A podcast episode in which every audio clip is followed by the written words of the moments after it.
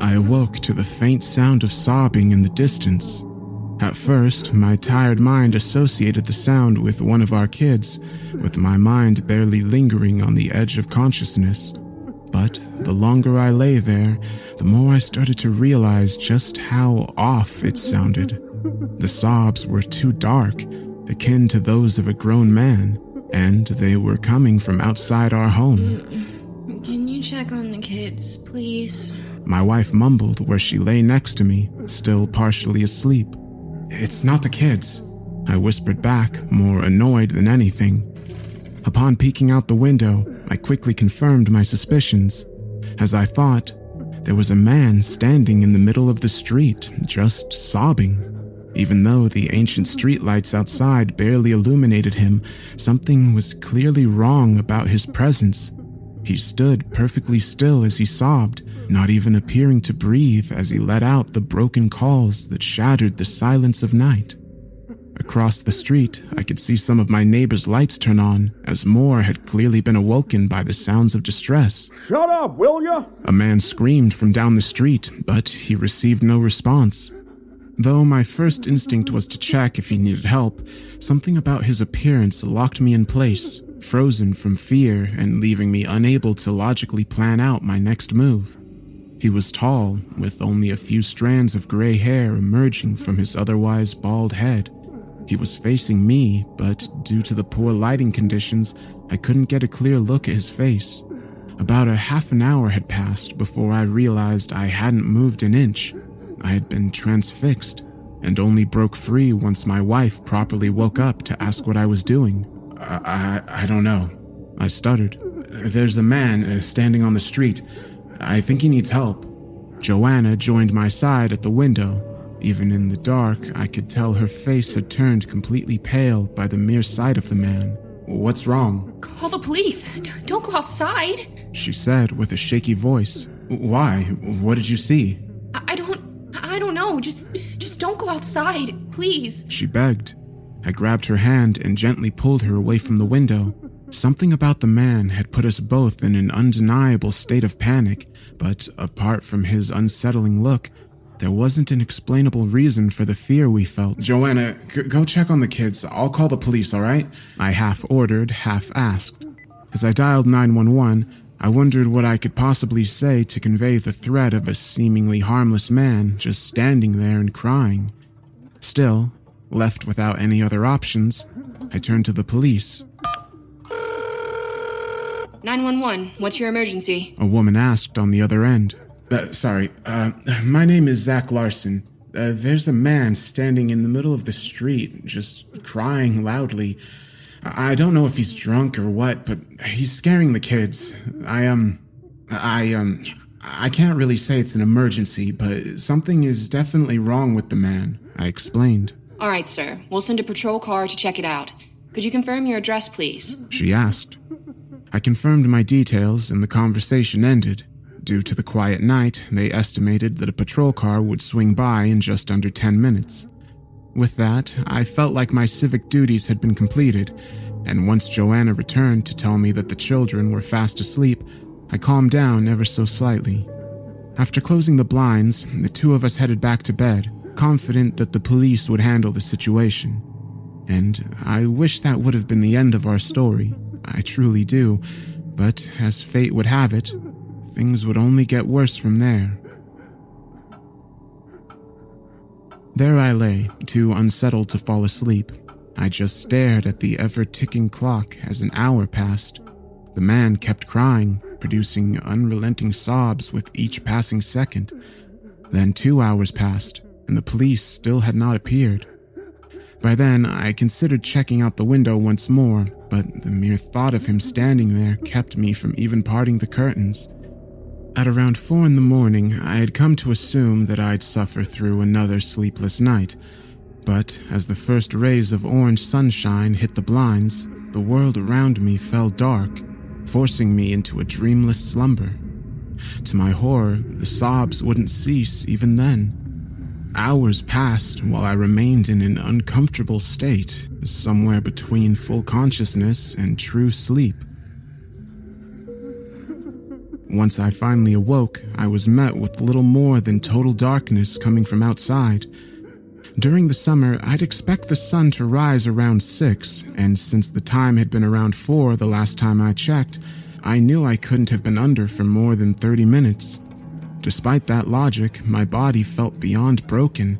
I was excruciatingly parched, and my bladder was on the brink of rupture. I rolled out of bed, weak and broken, still hearing the sounds of the crying man. Meanwhile, my wife still slept peacefully, seemingly unbothered by the ungodly noise. Then I picked up my phone and checked the time. It read 12:03 a.m., an impossible hour considering it had been 4 mere moments ago. I stumbled over to the window, still petrified but determined to figure out exactly what the hell was going on. He just stood there, unmoved since the last time I laid eyes upon him. Down the road, I noticed an empty patrol car with the lights blinking, but the officers themselves were nowhere in sight. What the hell is going on? I mumbled to myself. As before, the sight of the man put me into a short trance, one that was only broken once I heard a tiny voice coming from behind me. Why is the man crying? My son asked. Hey, Alex, uh, where's your brother? I asked back. He's in his room. He wet the bed he said matter of factly. Stephen was only five, but I'd assumed his bedwetting days were a thing of the past, considering the last accident had been over a year earlier. Before checking on him, I decided to give the police another call, but before I could dial the number, I noticed the day. It was Saturday, which meant we'd been asleep for almost 24 hours, skipping over Friday entirely. Alex, go back to your room. Daddy has to make a call, then I'll come check on you, all right? In shock, I jotted the information down to a broken calendar and called the police once more. Alas, to my absolute horror, I didn't have a single bar of signal. Oh, God, we slept through the entire day? How? My wife called out in confusion and embarrassment. She just rolled over herself to check the time. I don't know, I responded meekly. It doesn't make any sense. And that guy is still crying? Where's the police? Their car is out there, but they're just gone. As the minutes went by, it dawned on me that we actually had missed an entire day. That's why Stephen had wet the bed, and why my own bladder was on the verge of exploding, because we'd somehow been sedated. We'd been forced to sleep through the day, only to suffer the horrors of night. But as parents, we had an incredible ability to reevaluate our priorities. Regardless of the situation, we'd deal with our kids first. We headed over to clean up Stephen's bed. All the while, we tried to come up with an exit strategy. We tried out each and every phone, hopelessly calling for help. When the phones failed, we tried the internet, which turned out to be just as futile. Try the television. Joanna suggested. Upon turning the ancient device on, we were met with little more than a staticky mess. It was a screen of snow mixed with just barely intelligible images. Based on what we could guess, the image showed the outline of a man standing in front of the camera, overlaid only by a single line of text that read, Come outside. How is it doing that? Joanna asked in a panic. I don't know, but I'm pretty sure going outside is a fucking stupid idea. I blurted out, momentarily forgetting the kids were there. But sorry, I, I didn't mean to say it that way. Joanna and I moved to the window, ordering the kids to stay away. On the other side of the street, one of our neighbors stumbled out, seemingly disoriented. He was wielding a bat. I'm gonna fuck you up! He yelled. I pulled the window open, ready to yell at him to get back inside.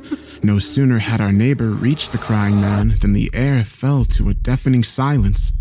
A second passed, then the sobs were replaced by a maniacal laughter that increased in intensity for each passing moment.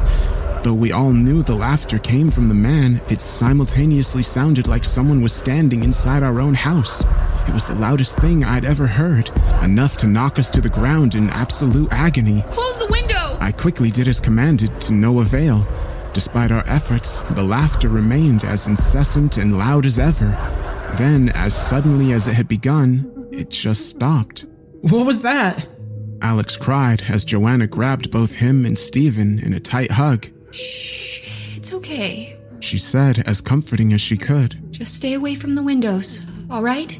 By the time I could stand up to assess the situation, our neighbor had long since vanished.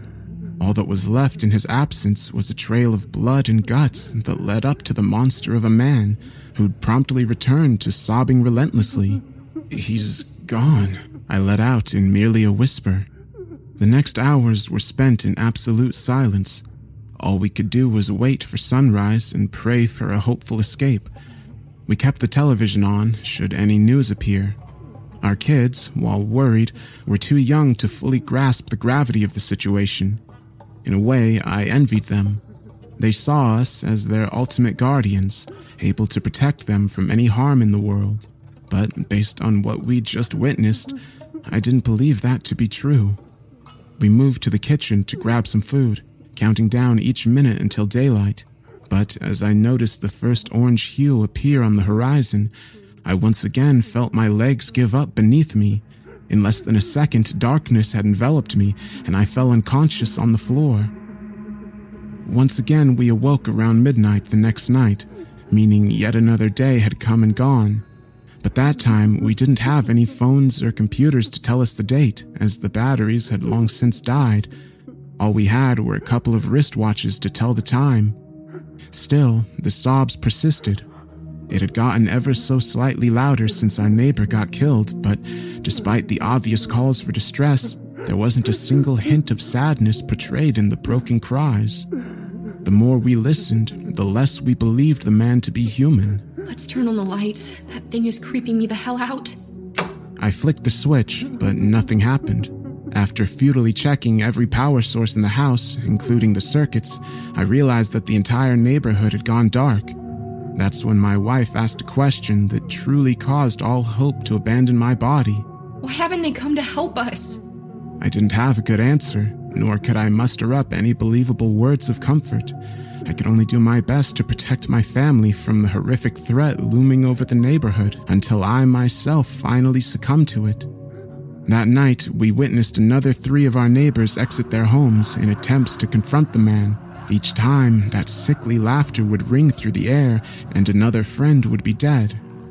They didn't even resist their deaths, they just walked over without showing a hint of emotion, willingly meeting their agonizing demise. It wouldn't be until the third night before I finally began to understand why people walked outside. We'd been forced to sleep through the light of day, only to be left without any source of light during the night. Having nothing else to do, we could only listen to the crying man. His sobs that had started out as panic inducing noises had somehow turned sympathetic. The emotion resembled a twisted version of Stockholm Syndrome. I wanted to desperately go out and meet the crying man, but I couldn't leave my family behind. Maybe he really does need help. Joanna suggested. I think. I think it's time to go outside. Her words were so void of emotion, monotonous and cold. She stood up to leave, but I grabbed her before she could even approach the door. The shock seemed to briefly bring her back to reality.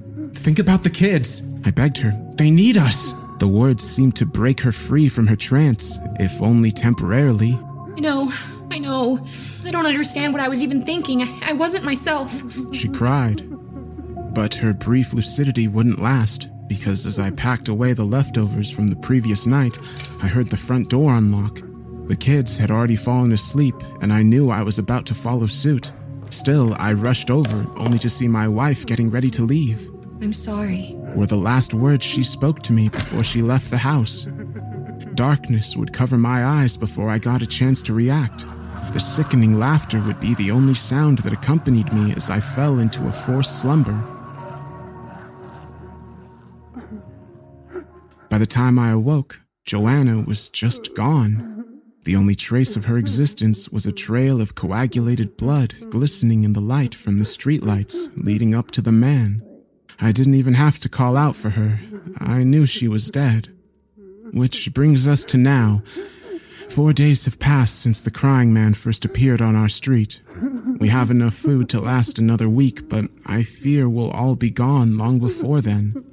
I've seen most of my neighbors meet their demise, and the only things keeping me from doing the same are my kids. but they too have expressed a desire to go outside, and I don't know how long I can keep them safe. I'm documenting this as my last words before we depart this world. I've used an almost empty power bank to record this message. I don't really have any signal, but I'm hoping that it somehow gets through.